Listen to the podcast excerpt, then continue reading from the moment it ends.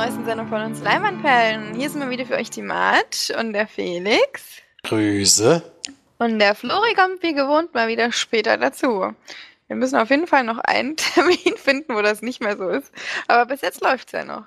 Letzte Woche haben wir mal ausgelassen, da wir irgendwie keine Zeit gefunden haben und auch irgendwie keine Zeit, um Filme zu gucken. Deswegen wäre es eh relativ mau ausgegangen. Dann haben wir lieber mal gesagt, setz mal eine Folge mal aus, um dann natürlich wieder mit geballter Energie und neuem Filmwissen wieder einzusteigen. Und das äh, machen wir heute auch wieder, ne? Das machen wir definitiv. Wir sind dafür ja bekannt. Mit Elan vor allen Dingen. ja. Ähm, wir haben ein paar Filmchen geguckt. Ähm, ich vor allem zu Hause, du mehr außerhalb. Deswegen machen wir es heute mal ein bisschen durcheinander. Heute geht es mal nicht chronologisch nach Kino und Streaming vor, sondern ein bisschen hin und her. Das macht aber nichts, denn wir können auch mal unsere Grenzen durchbrechen. Unsere gewohnten ja, Grenzen. Jetzt ist dir kein anderes Wort für Grenze eingefallen. Ne? Man hat's gemerkt. Nein, ich bin mega smart. Aber ich würde sagen, du fängst wie gewohnt mit der Sneak an. Ich bin schon ganz gespannt, weil ich äh, die Sneak schon hatte und sie mir auch gefallen hat. Und äh, jetzt bin ich gespannt, was du jetzt so zu erzählen hast darüber. Ja, überraschenderweise kann man jetzt doch noch, es war ja, glaube ich, die letzte Möglichkeit, nämlich Ready or Not. Ich glaube, der läuft jetzt diesen Donnerstag. Und ich habe nämlich letzte Woche das nie gesehen, nicht gestern, sondern letzte Woche. Und ist eine Horrorkomödie. Ähm, schauspielermäßig kann ich jetzt äh, nur einen im Endeffekt von OC California, den Adam Brody. Ich habe die, die Serie tatsächlich nie gesehen, aber es irgendwie kennt man die Gesichter doch daher, deswegen ja, habe ich den natürlich erkannt. Die anderen waren mir aber alle eigentlich völlig unbekannt. Ähm, und erstmal zur Handlung selber. Es geht darum, dass ein Pärchen heiraten möchte und die Dame heiratet da wohl in eine sehr wohlhabende Familie ein. Die Familie ist anscheinend nicht so besonders begeistert davon, also vor allen Dingen seine Tante äh, eher aggressiv drauf und ja, mit der Mutter versteht sie sich aber dann doch auf Anhieb ganz gut. Das ist, glaube ich, das erste Zusammentreffen auch mit der Familie von ihr aus. Also sie hat die vorher auch noch nicht getroffen, weil er sie, weil er sie immer ferngehalten hat. Und dann kommt es natürlich zu der Trauung und nach der Trauung, bevor die Hochzeitsnacht sozusagen beginnen kann, gibt es einen Brauch in der Familie, denn es muss nochmal mit allen Familienmitgliedern ein Spiel gespielt werden. Ein Brettspiel, was im Endeffekt von einer, ja, sag ich jetzt mal, Zauberkiste ausgesucht wird. Denn da wird eine leere Karte reingesteckt und die spuckt dann irgendwann eine Karte aus mit dem Namen des Spiels. Und im Normalfall ist es halt, was weiß ich, äh, glaubt, äh, Schwarzer Peter und sowas haben sie gesagt. Was man gegeneinander spielt, also ein ganz schön Spieleabend eben. Allerdings gibt es ein Spiel, was eine gewisse Gefahr mit sich trägt, nämlich Verstecken. Hide and Seek in dem Fall. Wenn man das zieht, dann kommt es leider dazu, dass, dass schlimme Dinge passieren.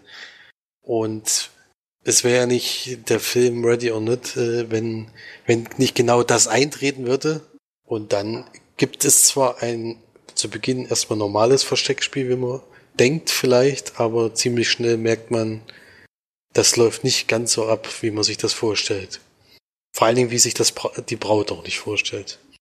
Ja, kann man mal so, denke ich, zusammenfassen. Mehr möchte ich gar nicht sagen, weil die, der Trailer verrät, glaube ich, auch gar nicht viel mehr. Gibt natürlich ein paar Sachen, die er schon zeigt. Also im Endeffekt weiß man in dem Moment, was los ist. Ich hatte allerdings zwei Begleiter diesmal, die haben beide von dem Film noch gar nichts gehört und natürlich auch keinen Trailer gesehen. Ich habe mich dann auch zurückgehalten, irgendwas zu sagen. Die war natürlich total überrascht über diese, also es wird dann ziemlich schnell klar, was das Verstecken für, für die Braut heißt, aber äh, das kam für die völlig aus nichts sozusagen. Weil das fängt ja gar nicht so richtig an, als könnte das in Horrorbereich abdriften. Obwohl Horror, finde ich, ist es ja eigentlich nicht. Es gibt jetzt keine Schocker-Szenen oder sowas. Aber Komödie passt da schon ganz gut dazu. es gibt dann doch ein paar lustige Momente, es gibt ein paar skurrile Charaktere, die da drin sind. Und man muss sich auch auf den gewisse Her gewissen Härtegrad auf jeden Fall einstellen. Also da wird schon draufgehalten in vielen Szenen. Ich bin überrascht, dass der Film Deutschland hier steht jetzt noch gar keine Freigabe. Ich glaube, der ist ab 16 freigegeben. Mich etwas überrascht, weil dann schon manche Szenen schon heftig sind, sag ich jetzt mal. March hat es ja damals schon gesagt, dass sich gefreut hat, wo sie reingegangen ist und es stand da 82 Minuten. Das ist auch äh, genau die perfekte Filmlänge, finde ich, für die Geschichte, weil viel länger hätte es auch nicht sein dürfen. Es läuft natürlich nicht alles perfekt und logisch ab, die ganze Geschichte. Muss es aber auch nicht, weil hier gehen wir einfach von einem Szenario aus, was wirklich total unrealistisch ist, sage ich jetzt mal. Also jedenfalls das, was es auslöst, ohne jetzt zu viel zu verraten. Und da passieren natürlich viele skurrile Sachen, aber es geht für alle nicht ganz so glimpflich aus und die Braut muss schon einiges durchleiden. Also nicht so, dass da wie die jetzt keine Verletzungen davon trägt oder sowas. Die hat schon große Probleme im Laufe des Films und man merkt, die Familie ist nicht so ganz, ja, ganz bei Trost. Auf jeden Fall kann ich sagen, äh, das war, kann man fast sagen, die beste Sneak dieses Jahr oder, naja, vielleicht mit, teilt sich mit einem Film die beste Sneak, würde ich sagen. Also man, wieder ein überraschend guter Film. Hatte ich ja schon länger nicht mehr, muss ich sagen, in der Sneak. Ich gehe, bin aber letzte Zeit auch nicht mehr so oft gewesen. Würde den auf jeden Fall Leuten empfehlen. Also ich habe es meinem besten Kumpel zum Beispiel gleich geschrieben, dass er sich den mal vormerken soll. Da ist der, der kommt aber jetzt auch noch nächste Woche zu Besuch, dass ich davon ausgehe, dass ich den Film nochmal sehen werde. Dann, äh, ja, die eben im Horrorbereich gerne gucken und auch so ja, mit was kann man es denn am besten vergleichen? Weil es ist schon so eine Art Kammerspiel mit äh, Escape Room ist vielleicht ein bisschen mit drin, weil das auch so Kammerspielmäßig die ganze Zeit ist, aber es hat schon seine komplett eigene Idee und ich finde, bin ja immer froh, wenn ich mal im Kino wieder was sehe, was, was jetzt nicht so, also es gab sicherlich schon mal die, die, die Art Film, aber ist eben mal wieder was Erfrischendes gewesen. Jetzt nicht. Ja, auf jeden Fall kann man gut gucken, wenn man so auf Blätter kann man nicht so richtig sagen. Das klingt viel zu heftig. Also es gibt schon ein paar heftige Szenen. Und das eben gepaart mit ein paar skurrilen Szenen, wenn man sowas mag, dann ist das genau der richtige Film. Und viele Kritikpunkte habe ich nicht. Wie gesagt, er läuft nicht ganz logisch ab an gewissen Stellen. Hätte man noch ein bisschen anders lösen können, aber naja, man muss nicht, man muss, man darf nicht zu viel drüber nachdenken, glaube ich, weil sonst, sonst macht man sich den Film nur kaputt. Deswegen gebe ich da sieben von zehn Leinwandperlen. Ich glaube, das ist dieselbe Wertung wie bei dir, oder hattest du sogar acht gegeben? Ich weiß es nicht. Ich weiß es auch nicht mehr. Das kann ich mir wirklich immer nicht merken. Aber kann ich logisch ab, ist ja wirklich totaler Schwachsinn. Das ist scheißegal. Also, das. Ja, ich meine jetzt eher zwischendurch, was, was, was dann, ja, ich will jetzt nicht, nichts verraten, aber es sind zwischendurch Dinge, wo man eigentlich, denke ich, als andere, also als Mensch woanders hingegangen wäre als diejenige, aber ich glaube, das hat man ja in vielen Filmen, da, wo dann die Leute wieder in die Richtung laufen, wo du denkst, äh, das ist die letzte Richtung, in die ich laufen würde. Aber ist egal. Das, das passt schon und es ist einfach eine Fantasiegeschichte, die, die macht schon Spaß und das ist das Wichtigste deswegen. Ist ein sehr guter Sneak-Film, kam auch gut an, hat im Durchschnitt 7,5 von 10 bekommen von 112 Bewertern in der Sneak. Also die sind da auch alle äh, zwischen 7 und 8. Deswegen kann man da auf jeden Fall sagen, ich bin nicht der Einzige, dem es gefallen hat. Hm. Ich bin also auch nicht die Einzige, der es gefallen hat, obwohl meine Begleitung damals es ja tatsächlich sehr schlecht fand. ja, ich glaube, manch, also gesagt, wenn man anfängt darüber nachzudenken oder wenn man das vielleicht nicht als Horror-Comedy steht, weil zwischen, äh, versteht, weil zwischendurch habe ich auch gedacht, irgendwie, jetzt kommt es mir gerade ein bisschen zu ernst vor die Geschichte und dann kommt auch wieder irgendein so Typ, der dann wieder alles, alles einreißt. Also, ja, kann man mal machen auf jeden Fall. Da. Aber ich kann schon verstehen, wenn man es doof findet oder wenn man damit gar nichts anfangen kann. Da gab es sicherlich im Kino auch welche, aber ich denke, der Großteil hatte auf jeden Fall seinen Spaß. Ja, wenn man sowas mag, auf jeden Fall. ja, dann kommen wir zu einem gesehenen Man äh, Film von mir, Man. Schon der halbe Titel drin. ich ich, ich habe nämlich Hangman geschaut, ein Film mit Al Pacino in der Hauptrolle.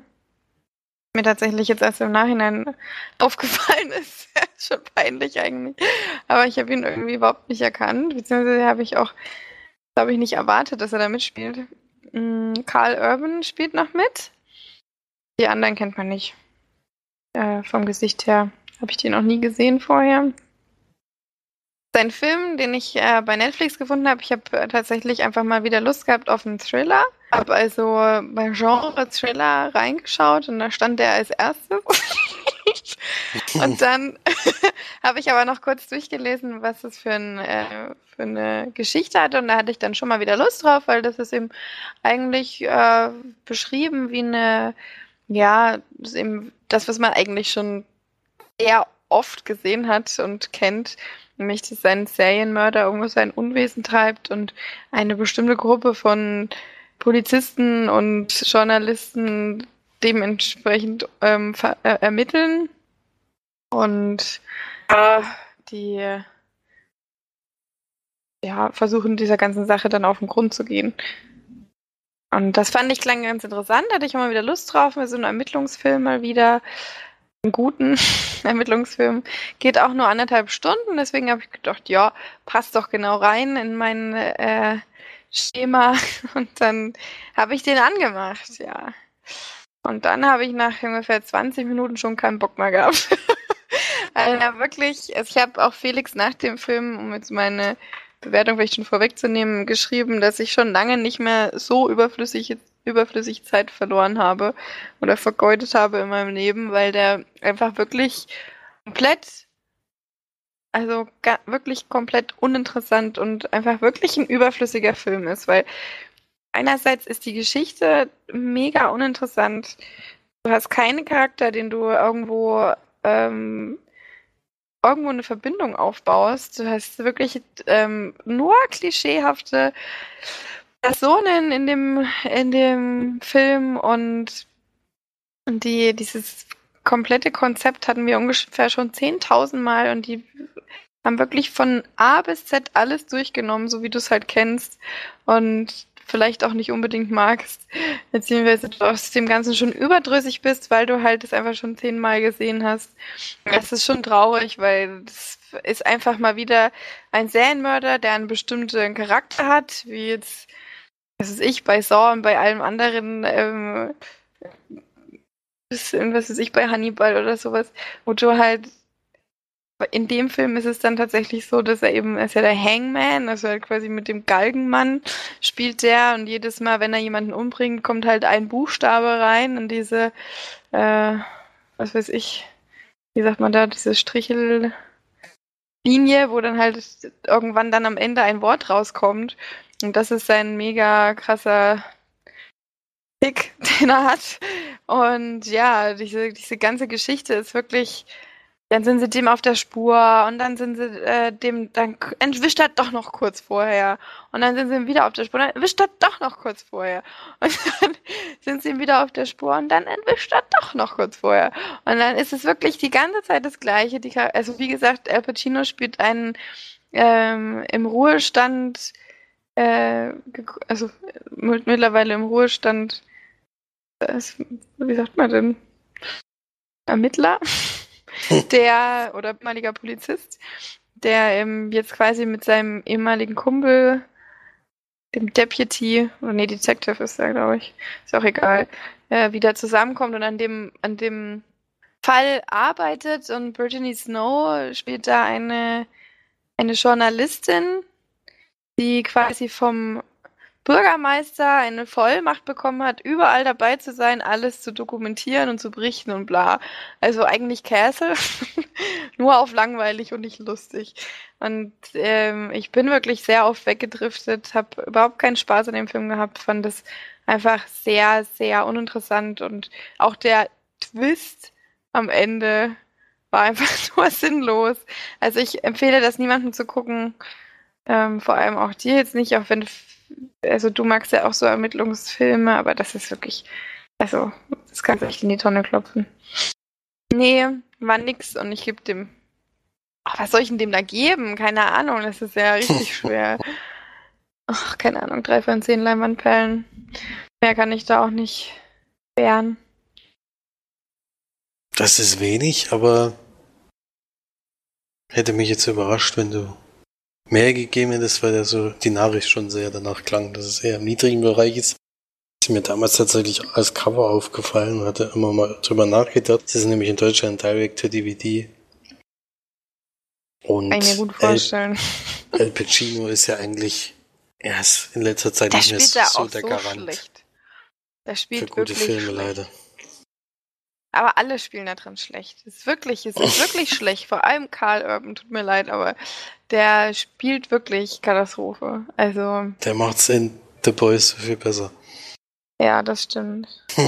Ich weiß nicht, was da mit ihm los war. Also, das ist, das ist, so- das ist auch alles so schlecht inszeniert und so. Oh, ich weiß auch nicht. Das, die anderthalb Stunden fühlen sich so lang an und ach, ich weiß auch nicht. Aber nicht, weil nichts passiert, sondern weil es so uninteressant ist einfach. Es ist, nee. Nee, danke. Und er hat ja auch zum Beispiel bei IMDb hat er auch nur 5,2. Also IMDb ist ja eigentlich immer relativ weit höher. So in, in den Normalfällen. Und da 5,2 ist schon ist schon nicht so toll. Nicht so prickelnd. So, dann darfst du. Dann darf ich, ich war gestern i- im Kino sozusagen, ich wechsle das immer mal ab, wenn mal ein Film kommt, der mich interessiert, lasse ich dann die Sneak weg und, und gucke den Film. Bei mehr als einmal im Ki in der Woche ist irgendwie schwierig geworden. und habe mir, also hatte eigentlich zwei Filme zur Auswahl, die mich beide interessiert hätten. Und habe mich dann entschieden für Rambo. Last Blood. Das letzte Blut, was vergossen wird, ist es nämlich der fünfte und letzte Teil, in dem Sylvester Stallone auch nochmal die Rolle von John Rambo spielt. Mit 73 Jahren inzwischen schon. Und weiß nicht, wie vertraut die Leute mit der Filmreihe sind. Auf jeden Fall ist es so, dass bei John Rambo Teil 4, den damals Sylvester Stallone auch selber gemacht hat. Hier sitzt er diesmal nicht auf dem Regiestuhl, sondern Adrian Grunberg. Und am Ende jedenfalls sieht man, wie er nach Hause kommt und auf die, auf die alte Farm zieht, wo seine Eltern früher gelebt haben und sich der Pferdezucht widmet. Sag ich jetzt mal. Und jetzt springen wir eben die Jetztzeit. Ich weiß nicht, steht ist da nicht da, äh, zehn Jahre später oder sowas, aber es ist eine sehr lange Zeit vergangen. Denn es ist so, dass er die Haushälterin von seinem Vater übernommen hat. Die war eben arbeitslos, wo er zurückgekommen ist und er hat sie eben, weil er sie sowieso schon aus ja, Kinder- und Jugendtagen kennt, eben mit aufgenommen. Enkelin von ihr hat er gleichzeitig so ein bisschen mit aufgezogen, also so ihr, ihre Vaterfigur geworden, denn ihre Mutter ist relativ früh leider verstorben und ihr Vater ist damals abgehauen und deswegen haben die ein sehr, sehr inniges Verhältnis, so wie Vater und Tochter eben und sie geht jetzt demnächst aufs College. Und das heißt natürlich, dass jetzt eine Trennung sozusagen bevorsteht, was, was ihm zu schwer zu schaffen macht. Und bei Rambo ist es ja schon immer der Fall gewesen, dass er sehr unter den ja, Kriegen, bei denen er mit, äh, also in denen er Soldat war, eben relativ viele schlechte Erinnerungen natürlich dran hat und damit immer noch leben muss und das auch seitdem nicht verarbeiten kann. Und das ist eben bis heute so. Und dieses Familienleben, was es jetzt so ein bisschen gibt, hat ihm sehr, sehr geholfen und deswegen wirft ihn das jetzt so ein bisschen wieder zurück. Und die junge Dame kommt dann auch noch mit einer überraschenden Info, denn sie hat ihren Vater in Mexiko gefunden. Also es sind zwei, also die Haushälterin und die, die Enkelin sind sozusagen Mexikanerinnen und sie hat ihren Vater gefunden und würde ihn gerne trotzdem jetzt mal treffen. Und gerne wissen, warum er damals einfach gegangen ist, ohne sich um sie zu kümmern. Und er sagt halt, das ist ein schlechter Mensch, mit dem solltest du auf keinen Fall Kontakt aufnehmen und er hat sich damals von nicht abgewandt. Äh, Und das hatte auch seine Gründe. Er möchte nicht, dass sie dahin fährt und sie verspricht ihm dann auch, das nicht zu machen, was er aber dann natürlich trotzdem macht. Und dann kommt es eben durch einen unglücklichen Zufall dazu, dass sie in ein ja, so ein Frauenhändlerring äh, reinkommt, also da als ja entführt wird und dann eben als Prostituierte zwangsprostituiert wird sozusagen von dem Ring. Und das bekommt er mit und dann ist er natürlich nicht so hoch erfreut und reist dahin und versucht sie natürlich da wieder rauszuholen. Kann man eigentlich so als Story zusammenfassen. Ist jetzt nicht so eine mega mega Geschichte, die es jetzt noch nie gegeben hätte. Allerdings äh, fand ich es ganz erfrischend, dass er dann eben so als dieser Familienmensch gezeigt wird, der eben doch über die Jahre eine Entwicklung gemacht hat, weil er in allen anderen Rambo-Teilen ist er eigentlich immer derselbe Typ gewesen. Er war halt der, der Draufgänger und er hatte zwar schon immer Rückblenden, wo er ja, mit seinen schlimmen Erinnerungen zurechtkommen musste, aber dass er mal sozusagen eine Familie um sich hat und eigentlich ein Leben hat, was ihm gefällt und er will eigentlich gar nicht mehr zurück in dieses, in dieses Leben und muss das dann eben doch nochmal machen. Das fand ich dann doch schon, schon ganz angenehm zu sehen. Also es ist dann eben nicht nochmal dasselbe gewesen, sondern sie haben sich wenigstens Mühe gegeben, ihm ein bisschen mehr Charakter zu geben, sage ich jetzt mal. Deswegen fand ich das ganz angenehm. Ja, ansonsten ist es dann ab dem Zeitpunkt, wo er sozusagen auf die Jagd geht, wird es natürlich dann schon heftig. Äh, und er geht da auch, er hat da auch nicht gleich am Anfang das Glück, dass, dass ihm alles entgegenfällt. Das ist nicht so wie bei den anderen Actionfilmen, wo die ältere Herrschaften immer alle alles fertig machen, ohne einen Kratzer abzukriegen. So ist es bei ihm nicht. Er muss schon sehr, sehr mitleiden und muss, äh, muss auch schwere Verletzungen überstehen. Äh, aber das, das ist schon, ist schon heftig, aber man merkt eben, dass er mit Krieg und sowas äh, relativ viel Erfahrung hat, was eben der Gegner in dem Fall nicht hat. Und das macht er sich natürlich zu nutzen. Ist das schon spektakulär gemacht und er ist wirklich ab 18 Jahren und das ist auch wirklich gerechtfertigt, weil es also schon die Obergrenze von Brutalität, also das ist schon hardcore, also ich glaube, das ist wirklich der härteste Rambo-Film, den ich bis jetzt gesehen habe, obwohl der letzte auch schon grenzwertig war in vieler Hinsicht. Also das hat sich dann vor allen Dingen von den ersten drei Teilen abgehoben. Die waren ja gar nicht so brutal, aber irgendwie hat haben sie jetzt gedacht, sie müssen das jetzt irgendwie dadurch spektakulärer machen oder sowas. Das ist jetzt nicht unbedingt gebraucht, meines Erachtens, aber es sieht natürlich schon alles schon erschreckend, was da mit den Leuten äh, zwischenzeitlich passiert. Ansonsten ist das ein guter Actionfilm, kann man eigentlich so sagen. Ähm, Sylvester Stallone macht das ganz gut. Im Deutschen hat er eine neue Synchronstimme was für mich total irritierend war. Also ich habe da lange gebraucht, um reinzukommen. Er hat Grundstimme hat vor allen Dingen, das, so hatte ich das Gefühl, versucht, diese andere Synchronstimme zu imitieren. Äh, eben auch, der spricht halt wirklich, hat halt wirklich eine völlige andere Klang, die Stimme. Versucht dann eben auch immer so dieses Raurige zwischendurch zu machen und dann redet er an anderen Punkten wieder ganz normal. Also in dem Fall würde ich doch mal empfehlen, die Originalfassung zu gucken, wenn man damit nicht so richtig klarkommt, weil man hat sich wirklich an diese Stimme von Sylvester Stallone einfach so wahnsinnig gewöhnt, dass das total mich erst mal lange rausgebracht hat. Irgendwann ging es dann halt, weil du dann dich dran gewöhnt hast, aber es hat schon lange gedauert. Also ich fand ihn auf jeden Fall ganz gut. Ich hatte ja verheerende Kritiken davor gehört, deswegen war ich auf alles vorbereitet. Das Schlimmste, das, der Film spaltet ja viele, weil sich manche weil der Trailer halt äh, so eine wahrscheinlich suggeriert, dass das so ein riesen Action-Spektakel wird und da geht's die ganze Zeit zur Sache. Im Endeffekt ist es aber der Großteil des Films geht's wirklich um seine Familiengeschichte, die es eben da jetzt zwischen gibt. Auch um die Suche nach dem, nach dem Mädchen sozusagen nimmt auch ein Teil des Films ein. Also es dauert schon lange, bis es dann wirklich so richtig losgeht. Und dafür, da wird's dann halt richtig heftig, aber vielleicht haben die Leute gedacht nach dem Trailer, das geht geht von vorne bis hinten, geht's dann nur zur Sache. So ist es eben dann nicht.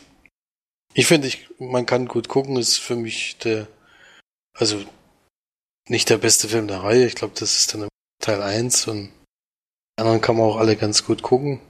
Aber ich denke, nach Teil 1 ist das für mich der persönlich der beste jetzt gewesen, weil, weil da wirklich äh, ein bisschen was mit der Figur gemacht wurde, was eben eher so ein eindimensionaler Actionheld war, als hier dann mal ein bisschen was anderes gewesen.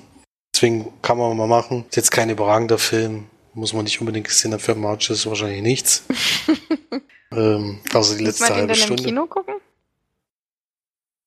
Oh, das kann ich ganz schwer sagen. Da, einen Kritikpunkt habe ich dann doch noch vergessen, weil es war dann doch öfters mal zu sehen. Also ich finde schon, dass man den gut im Kino gucken kann. Ich finde aber, was mich total überrascht hat, was ich auch sehr schade finde, muss ich sagen, äh, es setzt manchmal dann doch auf CGI. Also es beginnt damit eigentlich der Film, dass, dass drei Wanderer in einem Wald verschollen sind und er unterstützt die Polizei dort, um diese wiederzufinden. Und es ist eben sehr, sehr schlechtes Wetter und es, der muss sie da rausholen. Da gibt es unter anderem eine Schlammlawine oder sowas. Und das ist CGI, das sieht wirklich katastrophal aus. Mhm. Es ist dann eben auch so, dass er zwischendurch die mit dem Auto fahren und das kann ich wirklich gar nicht verstehen, weil es ist eindeutig ein stehendes Auto und in allen Fenstern ist sozusagen der CGI-Hintergrund gemacht und das sieht wirklich nicht gut aus. Also das wurde alles auf vom Greenscreen gemacht. Also ich verstehe es halt nicht, weil so Autofahrten, das sind jetzt keine Verfolgungsjagden gewesen, sondern sind einfach ganz normale Straßen gewesen. Man sieht auch immer das Auto von oben, wie es von oben nach unten gefilmt wurde. Also die waren wirklich vor Ort. Warum sie da jetzt CGI im Hintergrund reingemacht haben und nicht selber das gefilmt und das kann ich wirklich nicht nachvollziehen. Das fand ich, hat man deutlich gesehen. Das, denke ich mal, wird dann auch auf Blu-ray und sowas sehr deutlich sein. Aber ansonsten, weiß nicht, ist kein Film, den du unbedingt im Kino ist jetzt nicht irgendwie. Das Ende ist natürlich schon, geht's natürlich schon zur Sache. Also da, das auf der großen Leinwand zu sehen, ist bestimmt besser, aber bis dahin, das ist, also ich würde jetzt nicht unbedingt sagen, man muss dafür ins Kino. Also ein bisschen besser als Durchschnitt fand ich ihn schon. Äh, vor allem für Actionfilme, die ich in letzter Zeit gesehen habe. Da waren eher viele belanglos und langweilig. Äh, und deswegen würde ich da so sechs von zehn Leinwandperlen da. Überraschend. Hat mich selber auch überrascht. Ich dachte echt, das wird nicht so toll, aber ich mag irgendwie die Reihe. Also hat man ja schon immer irgendwas damit verbunden und so den Abschluss des Ganzen jetzt mal zu finden und den finde ich auch ganz in Ordnung. Äh, war das mal, war das dann doch besser als gedacht. Wieso hast du dich jetzt dafür entschieden und gegen Ad Astra? Ad Astra? Ad Astra, im Endeffekt war, also es gab mehrere Faktoren. Erstens äh, war es so, dass der Film 122 Minuten geht, glaube ich, Ad Astra, und da geht nur 100. Das war schon mal ein Punkt. Das ist ja schon mal was. Und dann habe ich auch mich jetzt so ein bisschen dazu belesen, sozusagen. Also ein bisschen, ich bei Ad Astra wusste ich ja ähnlich wenig wie bei, wie bei Rambo sozusagen. Da habe ich nur einmal den Trailer gesehen und da habe ich mich dazu belesen und da war unter anderem eine Kritik, dass es eben so eine melancholische Reise durch, durch den Weltraum ist. Dem habe ich trotzdem noch großes Interesse und den werde ich auch auf jeden Fall gucken. Vielleicht sogar noch im Kino, aber jetzt gestern war ich irgendwie nicht. Da wollte ich was Kurzes, Knackiges. Auch nicht allzu spät ins Bett zu gehen. Ich glaube, den sollte man sogar im Kino gucken. Ich denke auch, dass der gut im Kino ist, aber ja, vielleicht, vielleicht kommt er doch mal hier im Ort oder wir gucken am Wochenende, ich weiß nicht. Ja, was ich jetzt auf jeden Fall noch geguckt habe, ein Disney-Film, den ich nämlich äh, noch nicht kenne tatsächlich oder kannte, jetzt mittlerweile kenne ich ihn ja schon, ist einer, der jetzt 2020 auch real verfilmt werden soll. Vielleicht kommst du ja drauf. Mulan. Genau. Hast du den schon geguckt? Den habe ich schon geguckt, ja. Ich kannte den tatsächlich noch nicht, von 1998, der nur 88 Minuten geht. Ich fand das so schön, dass das mal. ist lustig, dass wir jetzt immer kurze Filme gut finden. Ja, weil, weil man einfach nur noch mit langen Filmen überladen wird, mit langen Serien. Alles ist nur noch lang und ewig. Und ähm, das war immer schöne, knackige 88 Minuten. Ähm, die Geschichte ist eher etwas, ja, gewöhnlich, sage ich jetzt mal, zumindest gewöhnlich für eine, einen Disney-Film, denn es geht darum, dass Plan eigentlich ein, ein junges Mädchen ist, was im, ja, ich wird gar nicht gesagt wann, aber so im mittelalterlichen China, China ähm, lebt und da eben auch als Mädchen natürlich nicht ganz so viele Freiheiten hat und so weiter, sich dann ja dem Ganzen so ein bisschen fügt und eigentlich ihrer Familie auch Ehre bringen will und ähm, dann sich auch zu einer Heiratsvermittlerin begibt, um äh, ja, sich quasi vermitteln zu lassen und der, der, der, der Familie in ein gutes Licht zu rücken. Das Ganze geht natürlich ganz besonders schief. Und ähm, gleichzeitig ist es eigentlich so, dass die, die Hunnen tatsächlich den äh, versuchen, China zu, zu übermannen und die chinesische Mauer stürmen und den Kaiser stürzen wollen und dementsprechend dann von jeder Familie immer ein Mann in den Krieg geschickt wird. Und das ist dann natürlich dadurch, dass Mulan das einzige Kind ist ähm, der Familie, wird natürlich ihr Vater dazu ja, gebracht, in den Krieg zu ziehen. Das möchte sie dann aber nicht zulassen und schneidet sich dann die Haare ab und geht dann selber, zieht dann selber los mit ihrem Pferd und der Rüstung ihres Vaters und stützt sich ins Getummel und gibt sich dann als Mann aus, als Ping, um dann ja den, den ziemlich sicheren Tod ihres Vaters zu umgehen.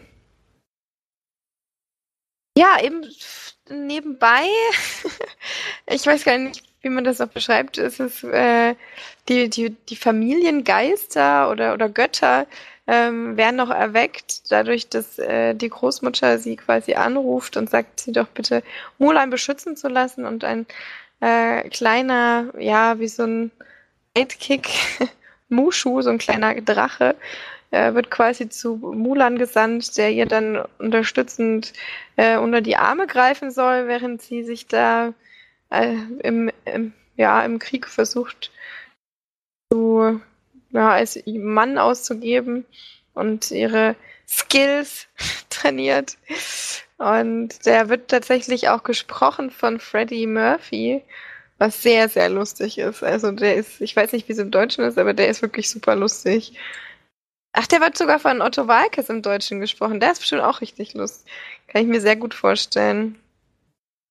Und ähm, das Ganze wird natürlich immer mal, diese ganze Geschichte wird natürlich immer unter, untermalt mit ähm, Liedern über Freiheit und Liebe und um, über den Krieg. Und man lernt natürlich noch ein paar andere junge Männer kennen, die in den Krieg ziehen. Und der Captain natürlich ein junger, gut aussehender, sehr, sehr ges äh, geskillter Mann, der sich da quasi auch schön präsentiert oder der schön präsentiert wird, sage ich jetzt mal. Und ja, ist äh, nichts besonders Tolles, sage ich jetzt mal.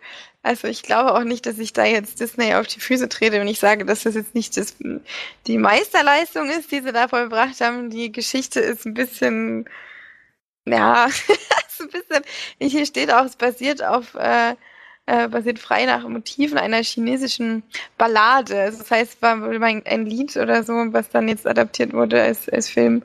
Und man merkt es auch ein bisschen so wirklich 100% Geschichte kon konnten sie da nicht reinbringen und es ist eben jetzt so ein bisschen, ja, das hat man eben schon ein paar Mal gesehen. Sie ähm, wird natürlich dann auch irgendwann kommt dann ans Licht, dass sie kein Mann ist und dann rettet sie doch noch die Welt. so, kein großer Spoiler jetzt, glaube ich. Das kann man sich vorher denken. Und ja, am Ende ist natürlich alles gut und alle haben sich lieb und ja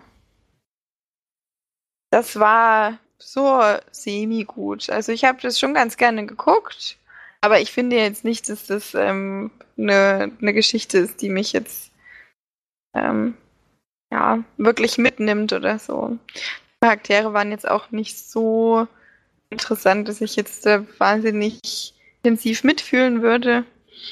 Aber es war süß mal anzugucken. Ich habe mir jetzt auf jeden Fall geschaut. Ich werde, glaube ich, die Realverfilmung nicht gucken, weil mich das nicht interessiert, nicht so wirklich. Und ja, darauf, deswegen bin ich ein bisschen drauf gekommen, dass ich den jetzt schaue. Aber jetzt weiß ich, dass ich das nicht unbedingt nochmal im Kino gucken muss und auch nicht als Realverfilmung. Also brauche ich jetzt tatsächlich nicht. Wie hatte der dir denn damals gefallen? Ich hätte zwischenzeitlich mal den, also mal alle Filme auf die Leihliste damals getan, die von Disney sind, die ich noch nicht kenne, und es waren wirklich relativ viele. Ich muss sagen, dass die meisten, meisten, also den fand ich ganz nett, aber das war eigentlich bei jedem Disney-Film so, weil die immer so aus einer anderen Kultur gerne mal eine Geschichte bringen, die man eben selber nicht kennt. Also überragend fand ich den Film auch nicht, aber ich fand ihn auf jeden Fall nett anzugucken und ich fand ihn auch schön gezeichnet. Äh, und da äh, bei den Disney Blu-rays, die man eben so gekriegt hat, war eben das Schöne eben dazu auch, dass in den Extras dann so wahnsinnig viel viel von diesen Zeichenarbeiten und sowas erzählt wurde und du einen riesen Einblick gekriegt hast, auch wenn die Filme eben schon ein bisschen älter waren. Also Mulan ist da jetzt vielleicht ein schlechtes Beispiel mit 1998. Aber da waren natürlich viele dabei, die aus den 70er Jahren waren und auch noch früher. Man hätte, hat halt wirklich viel Arbeit gemacht, um die Blu-ray noch so ein bisschen aufzuwerten und das war eben immer eine tolle Sache. Der Film an sich ist, ist nett, sage ich jetzt mal, ist so zwischen 5 und 6 von, von 10 oder sowas. Und die Realverfilmung muss ich davon jetzt eigentlich auch nicht haben, aber das ist ja beim meisten Disney-Filmen in letzter Zeit, dass, dass ich dann doch eher auf den Zeichentrick doch zurückgreife, wenn es geht. Ja. Wir haben jetzt einen neuen Zugänger. Überraschend. Hi. Guten Abend. Einen wunderschönen guten Abend. Herzlich willkommen zum Leinwandperlen-Podcast. Hier sind wir wieder für Sie. March, Felix plus Flori. Ja, so hat sich das gerade angehört. Ihr seid ja bestimmt schon weit fortgeschritten. Ich habe jetzt nur. Wir sind tatsächlich durch. Ihr seid durch. Ist gerade perfekt gekommen. Wir haben gerade vier Filme besprochen und jetzt kannst du loslegen. Ja, da kann ich ja einmal wahrscheinlich zuerst noch meine Meinung sagen. Wen habt ihr schon noch besprochen, oder? S? S nee. S Kapitel 2, ne? Ach so. Den hatte Felix doch schon. Ach nee, oder? Habe ich den noch nicht besprochen, sag mal? Doch, den habe ich schon besprochen. Den hattest du, glaub, oder hast du nur mir mit mir besprochen? Nee, nee, den hatten wir in der letzten Folge ja, besprochen. Genau. Ja, Ich habe ihn noch nicht geguckt. Ach genau, und deswegen, ich wollte eigentlich gehen, aber dann, weiß nicht, hat mir, ja, Felix Bes Besprechung nicht ganz so zugesagt. Ja, macht ja nichts. Die kenne ich jetzt noch nicht, deswegen kann ich ja ganz. und, und Wieso hörst du eigentlich unseren Podcast nicht? Der war noch gar nicht draußen, oder? Oder habe ich nur ich den nicht gefunden? Der ist schon lange draußen. Ne? Das Vielleicht ist nicht der letzte- von letzter Woche, sondern der davor. Letzte Woche haben wir keinen aufgenommen. Ach, der davor hast du schon erst besprochen. Da habe ich wahrscheinlich noch nicht reingehört. Ne? Ach so, da ist ja egal. Da habe ich das noch nicht gehört. Macht ja auch nichts. Aber ich denke mal, wir sind da relativ konform in unserer Meinung, dass der Film eigentlich viel zu lang ist. Geht ja fast drei Stunden. Und mein Hauptproblem war, dass ich mit diesen Erwachsenen nicht so richtig warm geworden bin. Ich weiß nicht, wie es dir da ging. Ich fand die fast alle relativ unsympathisch, außer, außer die Frau, die ja gespielt wird von Jessica Chastain. Das war sie die einzige, die, die mir sympathisch war. Die anderen waren mir eigentlich auch relativ egal. Ich fand auch den Typen, der die ganze Zeit die Witze gerissen hat. Bisschen unpassend. in den Film. Katastrophe. Die Witze waren noch nicht lustig, größtenteils, deswegen hat es noch nicht für mich nicht funktioniert. Und es hat mir auch schwer genommen, schwer gemacht, in diesen Film reinzukommen, weil die natürlich den Hauptteil dieses Films tragen müssen und wenn, die einem warm werden, dann ist es natürlich schwer, dass einem so ein Film gefällt. Deswegen ist der bei mir auch ein bisschen, ja, so ein bisschen durchgefallen, leider. Nachdem mir der erste Teil wirklich gut gefallen hatte, ist der eher unterdurchschnittlich für mich und ich würde ihm vielleicht vier von zehn Leinwandteilen geben. Der hat sehr, sehr viele Schockmomente, von denen man aber 80 Prozent ungefähr vorher weiß. Also, Eigentlich weiß man 100% vorher. ja, Also es vielleicht sogar, vielleicht sogar 100 Prozent. Das, das Schlimme ist ja, dass, dass man zu jedem Charakter eigentlich zweimal solche kurzen Horrormomente sieht, die sie eben in Einzeln begehen, weil sie sich natürlich wieder auftrennen, um irgendwas zu erleben. Und das ist eigentlich immer derselbe Effekt. Irgendwo kommt aus dem Dunkeln der Clown. Das ist immer das Gleiche. Es ist einfach, einfach so sinnlos. Ja, es, da ist eine dunkle Ecke. Ich glaube, da passiert jetzt was. Und dann ist er wieder da. Also es, also es war so einfallslos, der zweite Teil. Es war unglaublich. Also es war eine, wirklich eine große Enttäuschung.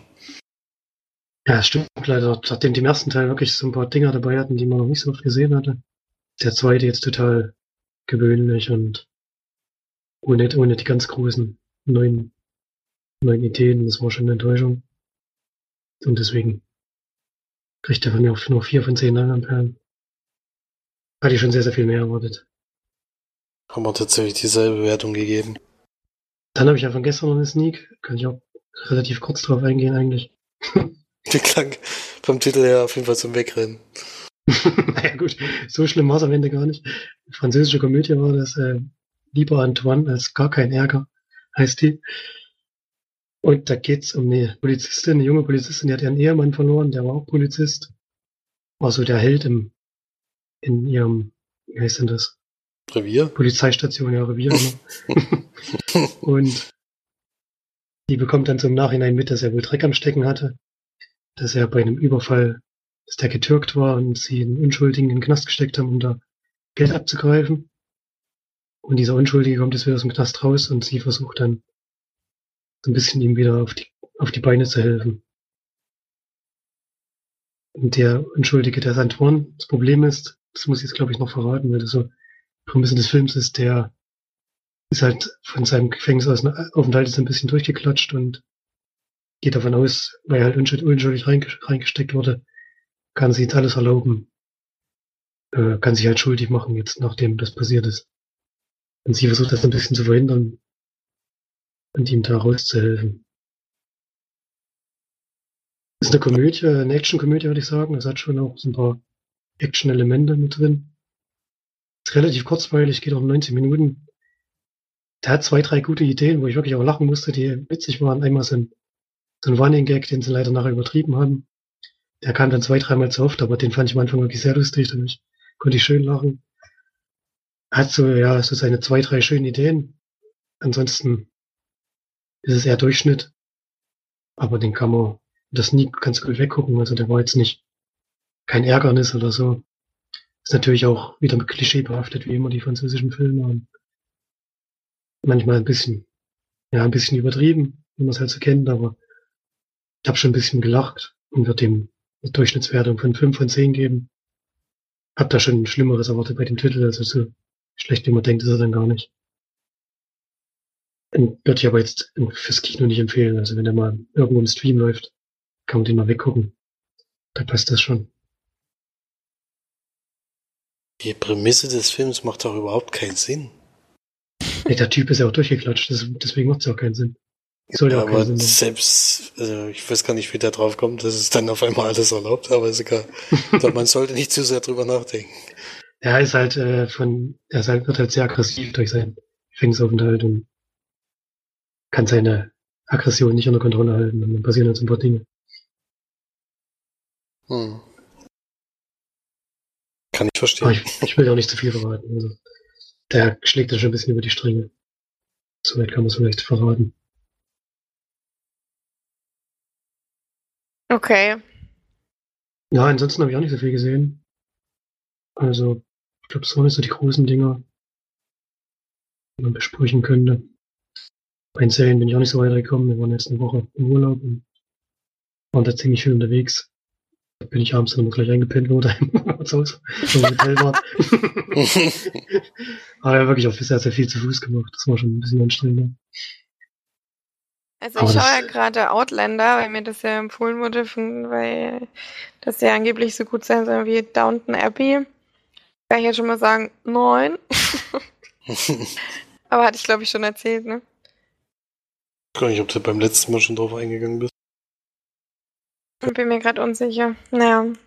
Ist auf jeden Fall eine Serie über. Doch, ich glaube, das hatte ich schon erzählt. Über eine, die in den, ich glaube, Anfang 50er in, in, Großbritannien lebt, mit ihrem Mann nach Schottland fährt. Ähm, ich weiß, die zweite Flitterwoche macht nach dem Krieg zu einer, ähm, ja, in einem Dorf kommt, wo quasi so ein bisschen früher mal ja, Hexen gelebt haben und so ein Zeug. Da gibt es eine Steinformation, die sie dann berührt und dadurch dann 200 Jahre in die Vergangenheit reist. Ja. Achso, ja, ich glaube, das hast, das hast du schon mal erzählt. Das klingt schon unglaublich, muss ich sagen. Klingt schon mal unglaublich. Ja, versucht, sie versucht dann ich dachte, ich dachte, sie hat ein Schwert da aus dem Stein gezogen, aber das war's. nee, ähm, es ist auf jeden Fall lang. Weil sagen, jede Folge ist wirklich sehr lang. Die könnten auf jeden Fall 20 Minuten gekürzt werden, von einer Stunde auf 40 Minuten. Ähm, ich gucke es jetzt irgendwie trotzdem durch. Die erste Staffel hat, glaube ich, 16 Folgen, a eine Stunde. Das sind doch auch schon fünf oder sechs Staffeln, oder? Nee, ich glaube, drei hat, der, hat das jetzt. viel Spaß, hast du einiges vor dir. Ich habe keine Ahnung, was das soll. Ich verstehe es irgendwo auch einfach nicht, weil ähm, das ist einfach, das ist immer wieder das Gleiche und die ist halt da in, also na gut, jetzt, jetzt ähm, bin ich schon ähm, relativ, naja, ich glaube Folge 10 oder so. Jetzt wird's langsam ein bisschen krasser. Also es gibt halt einen Dude da drin, der ist mega crank und der ähm, hat das halt natürlich auf die abgesehen und so und der macht irgendwie ganz schön, der ist schon nicht mehr nicht so ganz dicht. Aber es ist schon ganz witzig, weil eigentlich, was ich halt eigentlich so interessant finde, ist, dass eine moderne Frau dann ins äh, Mittelalter zurückversetzt wird und es wird überhaupt nicht aufgegriffen. Also nur so ein paar Mal, dass sie dann auch mal als Frau sich auch mal traut, was zu sagen oder dann auch mal Schimpfwörter sagt und was auch immer, und das dann irgendwie von den Männern so, uh, angeschaut wird, aber es ist echt, also es ist ziemlich banal und das Downton Abbey ist wirklich tausendmal interessanter. Du machst jetzt kein Feuer mit dem Feuer, Feuerzeug an. Die hat ja nichts mit, die ist ja quasi, Nackt gereist. die ist äh, ja so mit, mit Unterhemdchen. Das ist übliche, Tra- übliche Kleidung, die man bei so einer Zeitreise trägt. Ein Unterhemd. Ja. Nee, es war kein Unterhemd, es war halt so ein leicht bekleidete, was weiß ich. Nachthemd. ja, so ungefähr. Ja, Ja. Da kann ja sein, dass die Stachelmaterie irgendwie bei der Zeitreise kaputt geht oder so.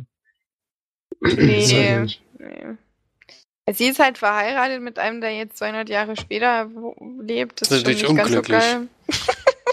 Ist unglücklich, aber Aber wenn sie das dann. trifft natürlich dann auch jemanden dort, den sie dann gut findet. Und, Aber das ist ah, jetzt, das ist ja die schwierige Frage. Wenn der andere Typ noch nicht mal lebt, geht man dann wirklich fremd oder ist es dann, Dann ist es eigentlich okay, gell? dann ist es eigentlich okay. Mm. Ja, und das, was halt so mega überflüssig ist, ich weiß nicht, ob die, die das gemacht haben, weil sie dem Schauspieler mehr, mehr Screentime geben wollten, aber der jetzige, also der, der Mann, der jetzt quasi in den 50ern lebt, ähm, ist, ist der, genau das, ist vom Aussehen her sieht er identisch aus wie der Typ, der halt so mega abgefahren crank ist in dem anderen. Also das komplette Gegenteil sozusagen. Also er ist ja so ein, so ein es geht ja vor allem darum, dass es, sie ist ja in Schottland und vor 200 Jahren, 1700, ich weiß nicht mehr, ähm, 58 oder so, wurde, oder nee, 48 auch, keine Ahnung, wurde quasi, ähm, die Engländer kommen ja, wollen dann ja das, das schottische Land äh, in Besitz nehmen, was sie dann auch schaffen, deswegen kommt sie dann noch zu UK. Und darum geht es eigentlich so, dass die ganzen Truppen schon ich weiß auch nicht, ob das schon übernommen wurde oder nicht. Das habe ich jetzt gar nicht so richtig aufgepasst, muss ich ehrlich sagen. Auf jeden Fall, ähm, ich glaube, dass dann erst so in den nächsten zwei Jahren dieser große Krieg quasi kommt, wo dann auch so viele Schotten dann leider verlieren und sterben. Und äh, dieser Typ, der halt so ein bisschen crank ist im Kopf, ist halt so ein, so ein Kommandant oder sowas. Und der sieht halt genauso aus wie ihre, ihr, ihr Mann in der Zukunft. Und Ach, da merkst du, dass er eigentlich ein schlechter Mensch ist und dann trennen sie sich von ihm. Dann ist alles gut. bis jetzt ist er eigentlich ein mega guter Kerl und ähm, ist natürlich auch total besorgt und Das kommt schon noch vor. Das wäre auch geil, wenn In der er nicht Zukunft kommt schon noch vor. ist- kommt ist, aber ist ja nur, nicht mehr da, aber es passt schon. der kommt halt wirklich nur ganz selten. Ich glaube, ein oder zweimal in den letzten zehn Folgen. Also in der ersten Folge halt. Ja, und das, was mich halt so stört, ist, halt, dass sie halt ständig in der Off-Stimme denkt. Nervt mich richtig, aber beschreibt sie halt irgendwas, was sie jetzt für eine Erkenntnis gekommen ist in der Off-Stimme und ja, was weiß ich. Es ist aber schon krass, weil mittlerweile Also ich glaube, ich habe in den letzten fünf Folgen mehr sechs Szenen gesehen als bei Game of Thrones und äh, was weiß ich, äh, Orange is the New Downton Black Abbey. zusammen. ich glaube, in Downton Abbey gibt's Keine. gar keine. Ja, ich glaube schon. Ähm, es ist, wird schon auch, also sie wird vor allem auch sehr oft nackt gezeigt. Vielleicht muss, müsste es dann doch mal gucken. Ich habe nur das Bild mal gesehen, da habe ich nicht. Also das, Ka also sozusagen das Cover. Das interessiert mich Mhm. ehrlich gesagt wenig, wie Downton Abbey auch. Da wundert es mich übrigens, dass du immer noch nicht in dem Kinofilm warst. Das ist ja jetzt schon sträflich. Ja, ich höre. wie lang der schon ich läuft. ja sowohl in Nürnberg als auch in, äh, in Römhild eine Begleitung, die mich beide warten lassen. Deswegen ist es schon. Der läuft aber auch nicht ewig. Ja, in Römhild zum Beispiel, Umgebung läuft er ja überhaupt nicht aus Ansubel. Also Deswegen ist das ja schon mal eine Hürde. Das ist schon mal eine Hürde auf jeden Fall. Und dass du auf Englisch stehen willst, wahrscheinlich auch. Ja, das kann ich ja dann in Nürnberg, das ist ja kein Problem. Ja gut, ich glaube, jetzt sind wir so langsam durch. Hatten wir noch Kommentare von der letzten? Nee, ne? Allerdings, ja. Ein Kommentar, ja. ähm, man ja, glaube ich, mal ein bisschen näher drauf eingehen. Erik hat uns geschrieben, ich habe auch sein, seine Besprechung im Kinocast gehört, ähm, er möchte gerne, dass wir ihm Once Upon a Time in, äh, in Hollywood näher bringen, denn er findet, der Film hat wirklich sehr, sehr gute Darsteller, Kamera, Kamera und sind super und so weiter, aber alles andere, was Story und was Drehbuch angeht, kommt er halt in dem Film überhaupt nicht klar. Von den drei Stunden bestehen zwei Stunden aus Brad Pitt fährt irgendwo im Auto hin. Das stimmt ja wirklich überhaupt nicht. Ja, ist natürlich überspitzt dargestellt, aber ich habe ich hatte letztes Mal auch gesagt, dass man schon, dass schon viel im Auto rumgefahren wird. Ja, es ist ja auch, das haben wir auch die ganze Zeit, das haben wir ja von Anfang an schon gesagt. Ja, genau.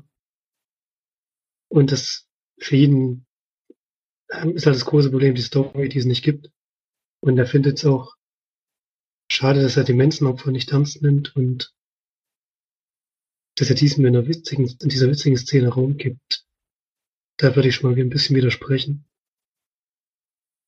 Ich glaube nicht, dass es ähm, Tarantino darum ging, die Opfer nicht ernst zu nehmen, sondern ging es, glaube ich, darum, die Täter nicht ernst zu nehmen. Zumindest habe ich das so verstanden. Es ist natürlich schwierig, da genau drauf einzugehen, weil es ja mega den Film spoilert. Aber ich habe die Szene zumindest so verstanden, dass er, er die, die Täter ins Lächerliche zieht. Und die Opfer. Ich meine, Sharon Tate wird im Film schon so aufgebaut, dass sie nicht den Hauptpart spielt. Das ist, glaube ich, auch mit Absicht so. Ähm, denn das Ende äh, zielte darauf hinaus, dass sie nicht den Hauptpart in diesem Film innehat. Und ja, ich finde es auch schwierig. Er sagt halt, wir sollen ihm äh, den Film erklären, denn er würde ihn auch sehr, sehr, sehr gerne sehr gut finden. Ich glaube, das können wir nicht, denn wenn einem der Film nicht gefällt, ich kann das schon verstehen. Denn er hat wirklich keine Story. das kann man einfach nicht anders sagen. Es ist eine, eine Aneinander- Aneinanderreihung von sehr, sehr guten Szenen und mir hat das eben gereicht und für mich ist es eher ein, ein Buddy-Film von Brad Pitt und Leonardo DiCaprio, die sieht halt die beiden, wie sie miteinander ihr Leben verbringen, über einen relativ kurzen Zeitraum natürlich im Film.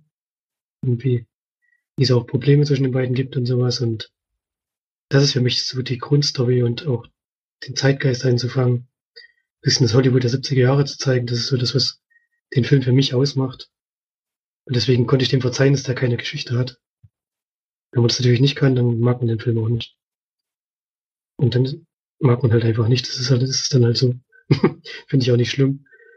Aber mir hat es halt gereicht in dem Moment.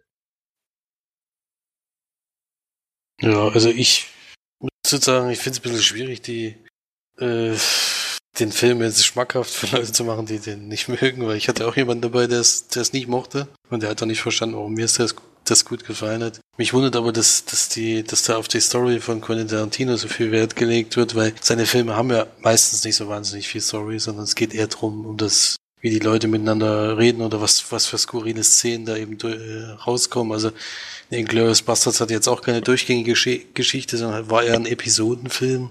Wo, wo man halt einzelne Szenen gesehen hat, die halt ultra spannend waren, die hatten natürlich irgendwie einen roten Faden, der durchging, aber das war, war jetzt auch nicht so, dass, dass da eine Story war, die man unbedingt verfolgt musste. Oder Hateful Eight war ja im Endeffekt auch eigentlich ein Kammerspiel, wo es eine Story gab es da eigentlich auch nicht. Es waren einfach nur skurrile Charaktere, die in einem Raum sitzen und, und die ganze Zeit gebrodelt hat, dass irgendwas, irgendwas noch passieren wird.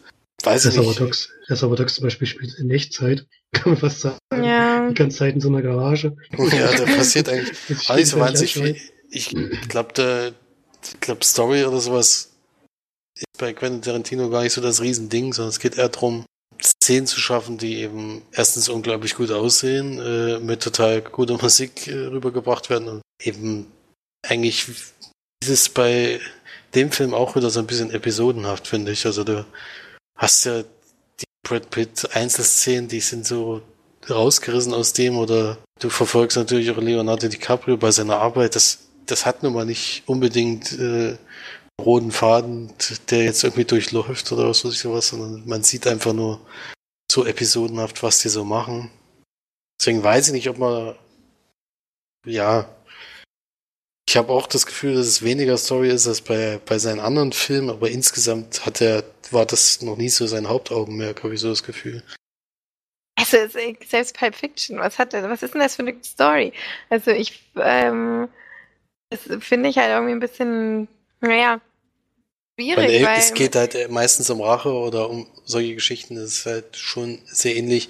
Und dieses nicht ernst nehmen, weiß ich nicht, ob das, äh, ob das richtig ist, dann hätte, äh, hätte er sozusagen, also er, ich denke, er rechnet nur immer mit diesen Leuten ab in dieser, in seinen Filmen. Das heißt, äh, er schreibt die Geschichte um, um diese, diese Leute an sich eben zu Witzfiguren zu machen. Das hat er ja bei Inglourious Basterds noch viel, viel heftiger mit den Nazis gemacht. Bei Django Unchained ist es natürlich auch so, dass, dass da am Ende was passiert, was natürlich in Wirklichkeit nicht passiert ist. Äh, so diese Aufräumen und sowas und dieses spektakuläre Ende hat einfach in jedem seiner Filme sozusagen die, das, das ist eben seine Art, eben mit diesen, mit diesen Leuten abzurechnen, die eben damals äh, schlimme Dinge getan haben. Das kann man jetzt gut finden oder nicht. Das ist halt so sein, seine Herangehensweise. Ja, ich glaube auch, dass wir in unseren Besprechungen eigentlich schon äh, ziemlich intensiv gesagt haben, warum wir den Film mögen und warum das ähm, uns gefallen hat und auch, dass wir das, dass wir das, äh, ich kann, habe immer gesagt, ich glaube, dass das vielen nicht gefällt, aber ich bin halt, mich nimmt halt so ein Film, zieht mich halt so komplett mit rein und ähm, wenn es dann auch so grandios gespielt wird und so faszinierend inszeniert, dann eben umso mehr und das ist halt eigentlich eher das, was mich bei dem Film fasziniert oder was mich da eben so sehr äh, zu, oder meinen Zuspruch gewonnen hat. Deswegen, ich finde es auch überhaupt nicht schlimm, wenn jemand sagt, der findet den Film langweilig oder, oder blöd oder was auch immer. Aber ich bin da ganz anderer Meinung und das oh, halt, halt unterschiedliche Filmansichten. äh, ist auch, auch völlig in Ordnung. Ja, ich, ich Ich finde, glaube, man wir muss, sind auf den Film eigentlich schon jetzt lang genug und immer wieder Ja. drauf eingegangen. Wir haben ja dann noch diesen, diesen Spoiler-Talk gemacht und so. Dass man das hört, sollte man eigentlich schon verstehen, warum wir ihn mögen. Und wenn einem dann das selber nicht so gefällt, ist so ein Drama. ich glaube, schmackhaft machen ist sowieso immer schwierig. Ich denke, man muss sich nicht selber erklären, warum man einen Film gut oder einen Film schlecht findet, sondern es ist einfach, man hat einfach Ich- unterschiedliche Geschmäcker, außer meiner, der ist überragend, aber ansonsten. Ja, ja. ne.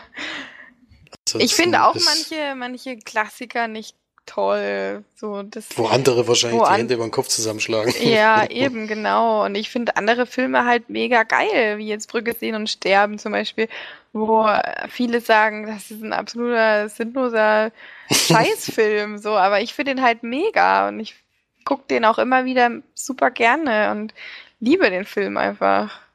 Deswegen, also, das, das sind halt unterschiedliche Geschmäcker und das ist doch nichts Dramatisches. ja, doch zurück in die Zukunft nicht mögen, ist schon was Dramatisches, aber Also überhaupt nicht. Es ist halt überhaupt nicht meine Zeit gewesen.